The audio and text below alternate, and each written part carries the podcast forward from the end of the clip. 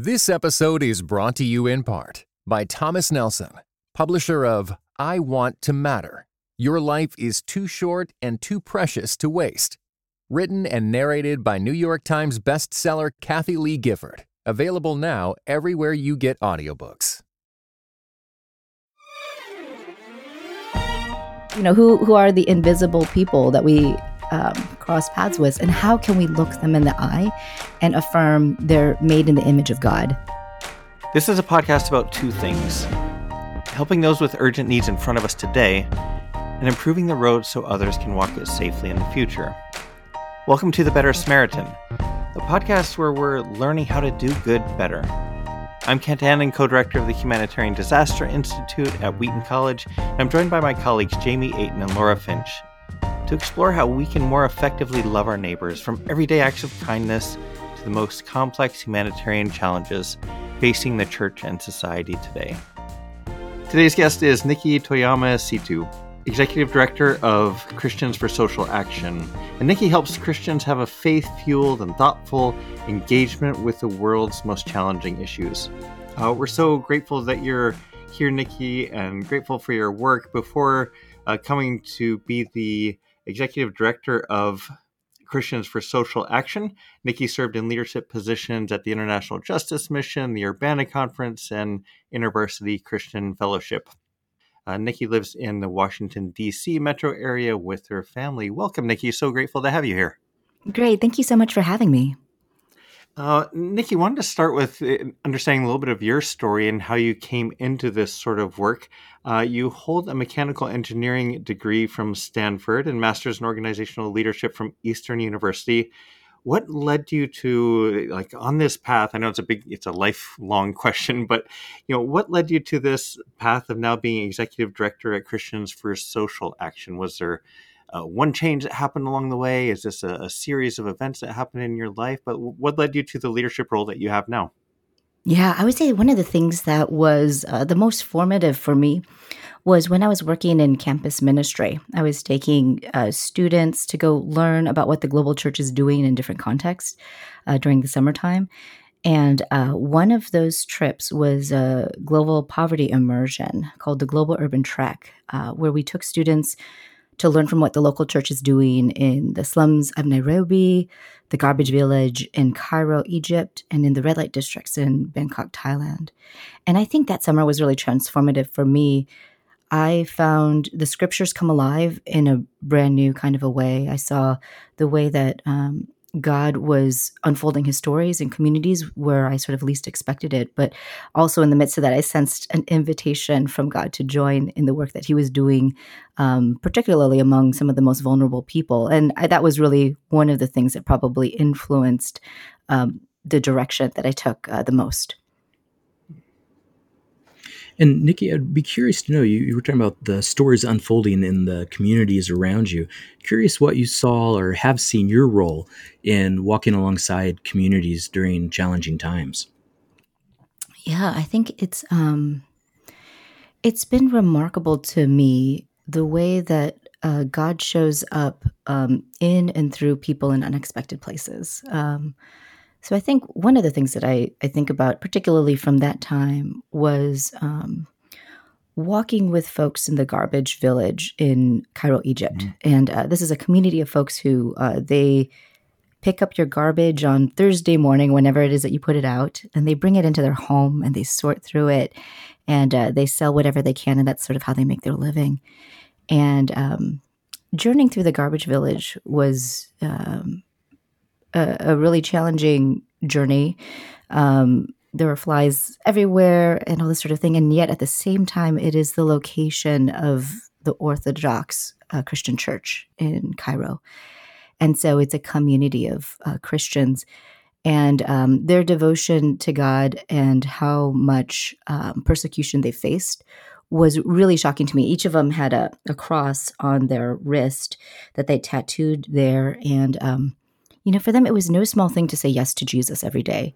Mm-hmm. Um, and it, it cost them the jobs that they could have. People could, tell who they were. Um, and and where they lived uh, just by looking at them, and yet they always continued to say yes to Jesus. Um, so my experiences of prayer in that community were really powerful too. But it was humbling to me to see um, how costly following Jesus was in that context, and yet how they did so. Um, and then at the same time, I looked at how they lived, and I said, I don't think Jesus intended for anybody to live with animals this way, with piles of garbage in their living room. Um, you know, filtering through medical waste and needles with, you know, the children were sorting through those. Those were the most valuable hmm. uh, garbage things, you know. So I think it was seeing the beautiful and also the things that were heartbreaking in the same place. And what do you, Nikki, you've done this over the time and think about working in campus uh, ministry to your role now, you know, are, are there ways that you're thinking have evolved on this theme of better Samaritan, and Jamie and I, you know, think about how we want to keep getting better at loving our neighbors. But through that path, that, that's sort of an awakening to do this sort of work. And how have you gotten better? Do you think at helping your neighbors like that, or neighbors that you're working with in Christians for Social Action? Now, are there ways that you've evolved in your thinking about how we can keep getting better at loving our neighbors? Yeah, absolutely. I think um, kind of when I first was awakened to God's heart for justice um, the way that I was thinking about it was a lot about like stewardship of resources. Or I was thinking, I was working with college students at that time, and I really wanted to challenge students to sort of take the wealth of their education and to spend it on behalf of the most vulnerable.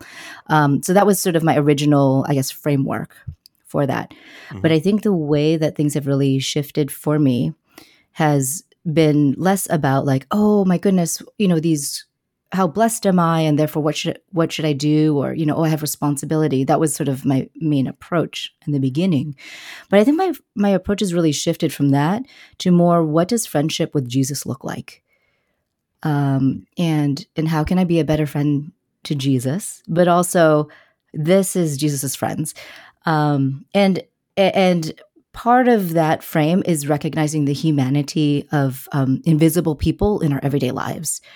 I mean, so like small examples of that would be like, you know, and this is sort of a before times, before we were all, um, you know, living very, uh, you know, restricted lives. Mm-hmm. But, um, but I think even still, you know, who who are the invisible people that we um, cross paths with, and how can we look them in the eye and affirm they're made in the image of Godness with little moments um, to sort of say to folks, you are not invisible. I see you, um, but more so, I see you because um, the image of God is in you, you know, and I and I affirm that. Um, so I do feel like the shift has been less about what can I do, but a little bit more of how am I showing up. Um, it, maybe another way of saying it is how can I be a better neighbor. Hmm. Nikki, one of the things I really appreciated as you were sharing there, but also just a moment ago when you were talking about the experience uh, from your global poverty immersion trip and about how those that you were walking alongside had said yes to Jesus. So, as you think about those who might be listening to this podcast, what are some other ways that they might be able to say yes to Jesus? Oh, there's so many opportunities. I think, um, and I think the hardest thing is we're so um, we're busy or so preoccupied um, that uh, the yeses are all around. And this is the this is the great thing about Jesus. Jesus is so good and so kind, and he's always always asking. So just because you don't say yes doesn't mean Jesus will stop. And it's not like Jesus asked once and like, oh, you sneezed and you missed it. Um, but I think that there are a couple of things that you can think about in terms of saying yes to Jesus. Um, right in in the scripture, there are things that are true and universal invitations for all times, right? Love the Lord God with all your heart, soul, and strength and mind, um, and love your neighbor as yourself. Um, so maybe if you use the love your neighbor as yourself as as an overall invitation. Um, I love one of my good friends. His posture on his block is he is looking out for opportunities in ways that he can um, love his neighbor. And so that meant one time you know, when he mowed his own lawn that he jumped over and he mowed the lawn next to his as well. You know, I think it's it's a little bit of a posture of how do you um, you you seek out opportunities. So that would be one way of saying yes is to to keep your eyes open um, to the life that's going on around you. I think the other one for me is when I notice particular places of pain for myself or particular areas of Mm. sorrow, um, I use that as an invitation to say yes to Jesus for someone else. So, in the moments when I'm feeling, oh, money feels a little tight, then I look for a little spot where I can be generous for someone else. Um, or, oh, and I'm feeling a little bit sad or lonely, then I kind of like take take that moment to you know write a note for the mother across the street whose um, kid went to college in a year that was not at all what they had dreamed you know for years. So i think you can both use the scriptures as as a way to go okay god where are you inviting me today? Or you can also use kind of your own places of pain and sorrow as it's like oh is that an invitation for me to say yes to god? Uh, I love that framing of uh, loving neighbor as part of saying yes, noticing pain, and then turning that into love or generosity. It's really beautiful. Uh, Nikki, another question, and it seems to me it relates a little bit to what you've been saying in this path of kind of noticing the hurt in the world and, and going from like what we're doing to how we're being neighbors. Can you talk a little bit about the recent decision you made as a leader and, and with your organization to go from being called evangelicals for social action to Christians for social action and and maybe tying in some of that history of you know rich Christians in an age of hunger with founder Ron Sider. You know that was an influential book for many of us. For me, I think when I was in college when I first read it. But I'd love to hear some of your thinking about why you made that decision, especially in the context of of this. Of how does that name change help you to serve and love your neighbors better as an organization? Yeah, absolutely. Um, so our organization uh, was started in 1977 uh, by Ron Sider, and Ron Sider had written this book called "Rich Christians in the Age of Hunger," which really helped folks take a look at what does Scripture say and what is going on in our world, and how is it that we use Scripture to understand um, God's invitation to us to respond. You know, so. Um, and uh, in the early days, uh, we we were set up to uh, work around a couple of different areas around um, fighting of racism, uh, fighting of um, poverty. Uh, there was an anti-militarism posture, and um, and also the the raising up of women. Uh, those were kind of the initial things. They're documented in this uh, Chicago Declaration of Evangelical Social Concern, which is quite a mouthful. Um, so, e- Evangelicals for Social Action was the network that was set up to kind of uh, further further these goals and really work um, towards those directions. Well, it was a wonderful thing at the time because uh, we're you know particularly working with.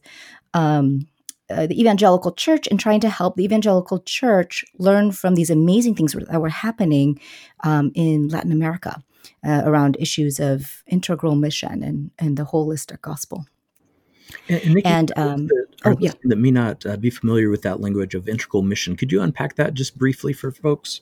Sure. Like integral mission or holistic gospel um, talks about um, both the proclamation as well as the demonstration of the power of the gospel. Um, so there are sometimes uh, uh, co- conversations and debate about which is most important, and uh, integral mission and the holistic gospel says actually both of these things are needed. Both the um, proclamation, evangelism is needed, as well as uh, demonstrations that might be social justice or um, uh, uh, relief and uh, uh, caring for the poor and compassion that uh, both of these things are needed. So uh, the, under that framework of integral mission or holistic gospel that's kind of uh, it, it, it's saying both proclaim as well as demonstrate the power of the gospel. Um, so uh, evangelicals for social action was set up at that time um, and, and was really trying to help. Um, i think um, put forward a more full discipleship, uh, what it means to more fully uh, follow uh, Jesus and to sort of expand people's categories.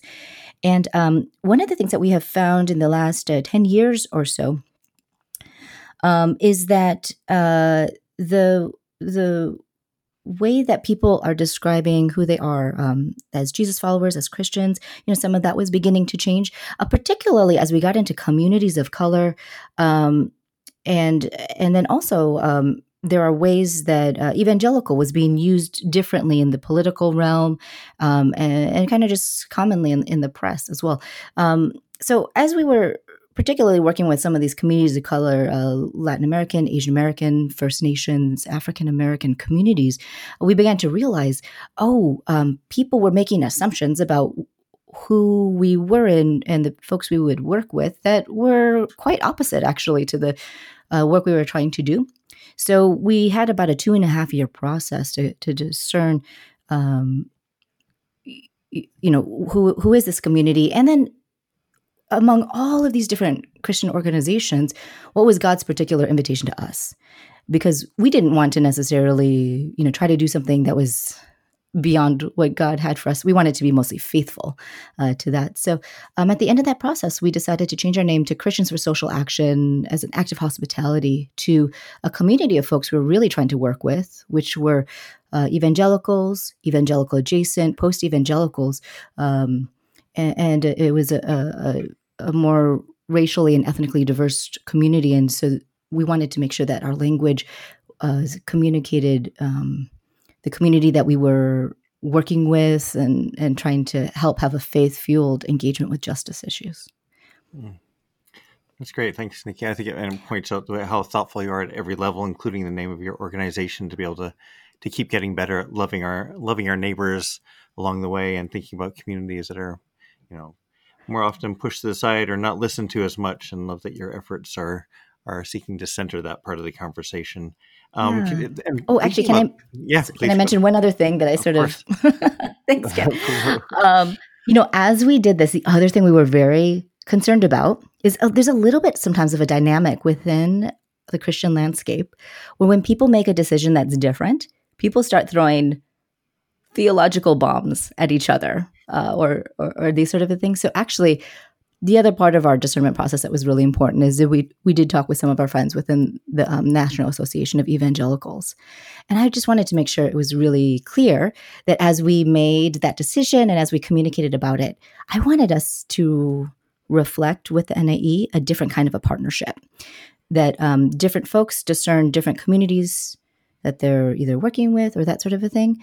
Um, but I wanted us to model out um, a, a, new kind of a partnership or, or a generosity um, that I want. I didn't want to say anything that would make their work harder, um, and I didn't. I wanted them to be feel a part of our decision making process as well. So mm. um, I would say how we went about it to me was almost as important as the conclusion that we ended up with. Mm, I like that a lot. Could you speak some? It's not exactly the same, but related to that as you work in this space and maybe it influenced this decision and the way you led through this process for your organization can you talk a little bit about uh, this as an asian american woman? How has that influenced how you approach the work of justice? Like racial issues structural issues cultural issues? Do you think it gives you a, a different lens? And how do you think that comes to play when you approach these issues that we're, we're working on as christians? Yeah um, well i think one of the initial motivations for me engaging with justice um, has to do with my own family story. So I think that's one of the the first ways that this comes forward, and um, and that has to do with kind of our own experience of being part of uh, the internment of Japanese Americans during World War II, and a little bit of my own wrestling for a time of where was the church when that was happening. Mm-hmm. and and so part of my engaging with issues of like you know children being separated at the border or um, racial justice issues right now is i don't want future generations to sort of say where was the church when that was happening? Um, so i would say my own story directly in fact impacts kind of both eh, and when i don't know what to do that's one of my reference points. What do i wish someone else had done when the situation was different. So, so that um, that interplay is always there. But I think one of the ways that it affects how I lead is that um, I feel, um, and I and I think this might be a little bit more unique to the culture. It's something I'm unpacking quite a bit. But when I hear in conversations about racism or oh i'm not a racist or why are we talking about those historical things i think one of the things that for me as an asian american woman is that I recognize that my story is a part of generation and generations of stories. And, and that my current story is going to affect future generation stories. Um, it's just a little bit a part of our own mindset. Mm-hmm.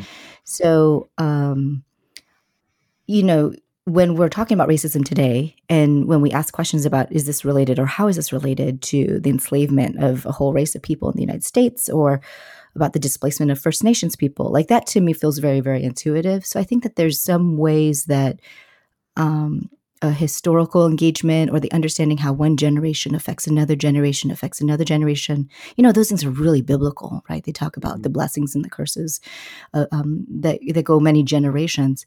Um, so i feel like in some ways that I get access to that because of my Asian American um, background. And then I think the last thing is being an Asian American woman, I have recognized the way that um, systems and structures really make a difference. I've recognized the way that budgets actually really affect people. Um, and and those engaging with those systems has become, I think, uh, really key because I recognize that when you are not a part of the system, it's very easy to sort of see the places where the systems are breaking down. That's so helpful. Really appreciate all those insights, Nikki. And before we move on to the big five, I just have one more question for you. Um, what are some of the mistakes that you most often see individual Christian activists and organizations making as they do ministry? Yeah. So one of the one of the big mistakes I, I feel like Christian activists make um, is that they uh, take on secular methods. And I think there's a lot to be learned from secular methods. But I think the other thing that, as Christian activists, we need to remember as well is that um, there is a story and a work that God is doing. And so, what does it mean to both be prayerful people, to be people who are paying attention to God, how, is, how God is forming us, and at the same time to wrestle for change, to work for change, and that sort of a thing. So I see um, Christian activists sometimes live as if it all depended upon them. Um, and that to me is, and so burnout is a is a real huge issue. Um, and on the other side, I do appreciate both the passion that Christian activists have, as well as their belief that God is good and that thing and God can change things that seem unchangeable. So those are the beautiful things that I kind of want to preserve um, within that space. Uh, so then one more question before we go into the, the our big five, and I'm kind of proud of myself for waiting 15 minutes to ask this, and it's a question I've never asked anyone before. Um, but Nikki, how is the work of justice like swinging and doing trapeze artistry? well, Kent, that's a really strange question.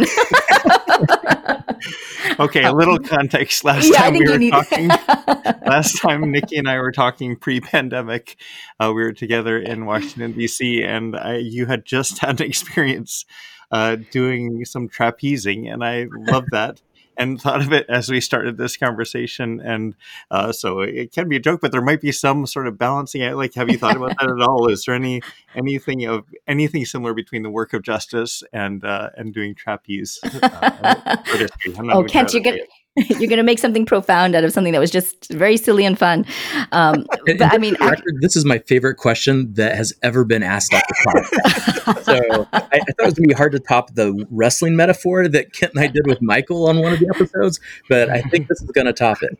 It's, I mean, actually, now that I've never thought about this before, but now that you've asked it, I, I do feel like there's a couple of different things. Uh-huh. Um, I mean, so one one was okay. I've never trapeze before, and um, I it was just one of those really random things I just kind of wanted to try. And you spend most of the time falling off the bar and into the net, and um, I think that's really good for leaders to do things that um, that they fail at regularly because it yeah, I, I, just think that's it's good for character. Um, but uh, part of the trapeze thing is that you need to use momentum. It will help you um, swing. And if you fight the momentum, it actually is like three or four times as much work. I spent most of the lesson fighting momentum. And I didn't realize, oh, you just have to actually hang by your knees and just stretch back. And um, that there's a way that if you follow the momentum, so if the Holy Spirit is the momentum, there's something about working against the Holy Spirit, working with the Holy Spirit um, in the work of justice. Um,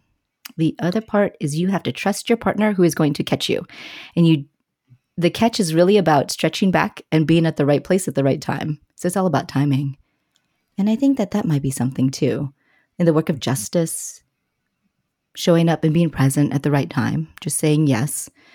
Um, and then I guess one of the things I'm thinking about too is is handing off, um, knowing when you should be faithful with something, and then you hand it off to the next group or the next person or the next thing. Um, I think it helps Christian activists not think that this is their thing to solve, but rather it's mm. God's thing, and that we, by His grace, are invited to be a part of this amazing and glorious story. That's beautiful. And I also think you just wrote the table of contents for your next book, Nikki. So uh, you can thank me when you're on the cover trapezing. that's publicized all over Absolutely. the country. Absolutely. no, that's really beautiful. I, I, love all those lessons. Actually, it's really good. Um, so now to our big five, which are these kind of big five better Samaritan questions It ties into the, the theme of Dr. Martin Luther King's, you know, uh, Junior's uh, rightly telling us we need to care for the person who's beat up and robbed by the side of the road, but also care about the road becoming safer for those who are going to come along it next. So this is in that context. We wanted to ask uh, first, what's something that has surprised you in your work? It has surprised me how important uh, laughing and is in the work of justice. We would totally second that. That's uh, I think very important. um, so, how, how, have you been for our second question? How have you been learning to do good better in this phase of your work? Yeah, I think the way that I've been learning to do good better is by having um, more curiosity about people that I initially overlooked. Excellent. And uh, third question How do you define humility in the context of doing activism and justice work? Um, I think humility is having a right sized view of um, the work that God is doing and your part in that work. And for the fourth question, what's one thing you think we could all do to be able to help to make the road safer? I think that um, the one thing that we could do is recognize that there are places where we already are, where we can be the ones to ask the question about the folks who are invisible um, in in our communities. A real quick example of that is if your kids are in school and as you're advocating in your PTA for the things for them, are you also advocating in your PTA for kids who aren't speaking the same language as your kids or kids who don't have quite the same resources. Um, I just think there's a lot of ways that we're already in the pla- in places and in community, and if we could have a, a justice lens on those, I just think there's so much that can be done. And last question is I think back on the conversation, how do you sustain hope in this work? Whether that is you know, being in the the community in Cairo or the kind of slow change of, of social movements. How do you sustain hope, Nikki? Yeah, I am a collector of and an active collector of stories um, and memories, and um, and I I try to keep little mementos from times where I felt like God really broke through, or from story. I, I I try to be very intentional about sort of saying I need to remember this particular story and what is it that I can do um, to make sure that I remember it because um, there are moments um, when the pursuit of justice is rather hopeless or rather dark or very lonely, and um, so I actively collect these stories or little notes or little rocks to remind me of the places that um, God did do something pretty amazing, or I met somebody who gave me um, great encouragement or hope. So, Nikki, thanks so much for being with us today and just for all these incredible insights and helping us to think about not only caring for those around the globe or our communities, but even those who are right next to us, our neighbors who maybe even live on our like one example you earlier. And before we wrap up with you, just curious if there was anything that you have coming up next that you would like to be able to share with our listeners that you would hope that they'd be aware of? Yeah, absolutely. Thanks for the invitation. Um, Christians for Social Action, uh, we're a group of scholar activists who are trying to stir the imagination for what more full discipleship looks like and what a more just society looks like. And um, on our website, christiansforsocialaction.org, we have a section called Initiatives. Um, and that's where we curate um, biblical theology or grounding around a particular issue. We highlight an organization um, engaging with that issue in a specific way, and then we give some tangible actions of how to respond. Um, and there's a couple of new initiatives that are coming out in the next month that I would love to invite folks to come onto the website christiansforsocialaction.org and check those out. It's a great place uh, for a first step if there's a particular issue that you're wondering how christians should respond.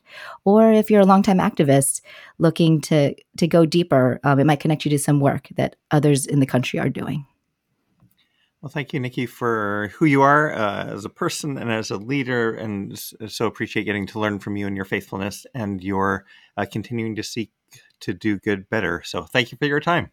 Great. Thanks. Thanks, Kent. Thanks, Jamie. Appreciate it.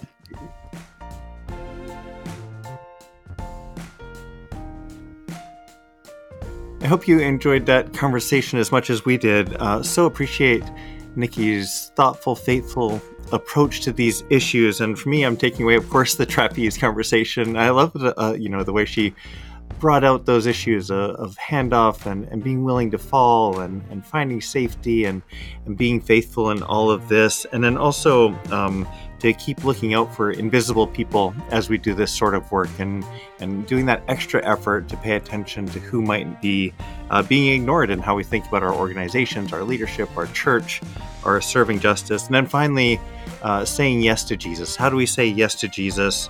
Um, and the way she took us into how that leads us to seek opportunities to love our neighbors and even pay attention to our own hurts and you know whether it's sadness or if we're tight with money and that leading us into reaching out to others and being generous to others so so i hope you're you again are encouraged to keep keep growing keep becoming a better samaritan uh, i know i am and grateful that we can keep learning how to do good better along with you Thanks for listening to the Better Samaritan podcast. You can find links to things we mentioned during this episode in the show notes. And special thanks to the Brilliance for this fantastic music theme. If you enjoyed today's episode, please rate and subscribe. You can also follow the Humanitarian Disaster Institute out of Wheaton College on Facebook, Twitter, and Instagram. We'll see you next week as we continue together in this journey of learning to do good better.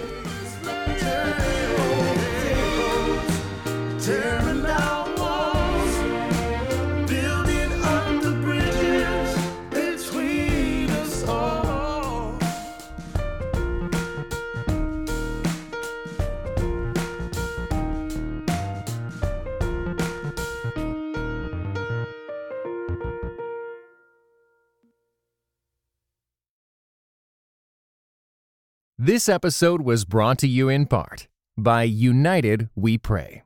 United We Pray is a podcast devoted to praying and thinking about racial strife, especially between Christians. Come join us in praying for the unity of God's people.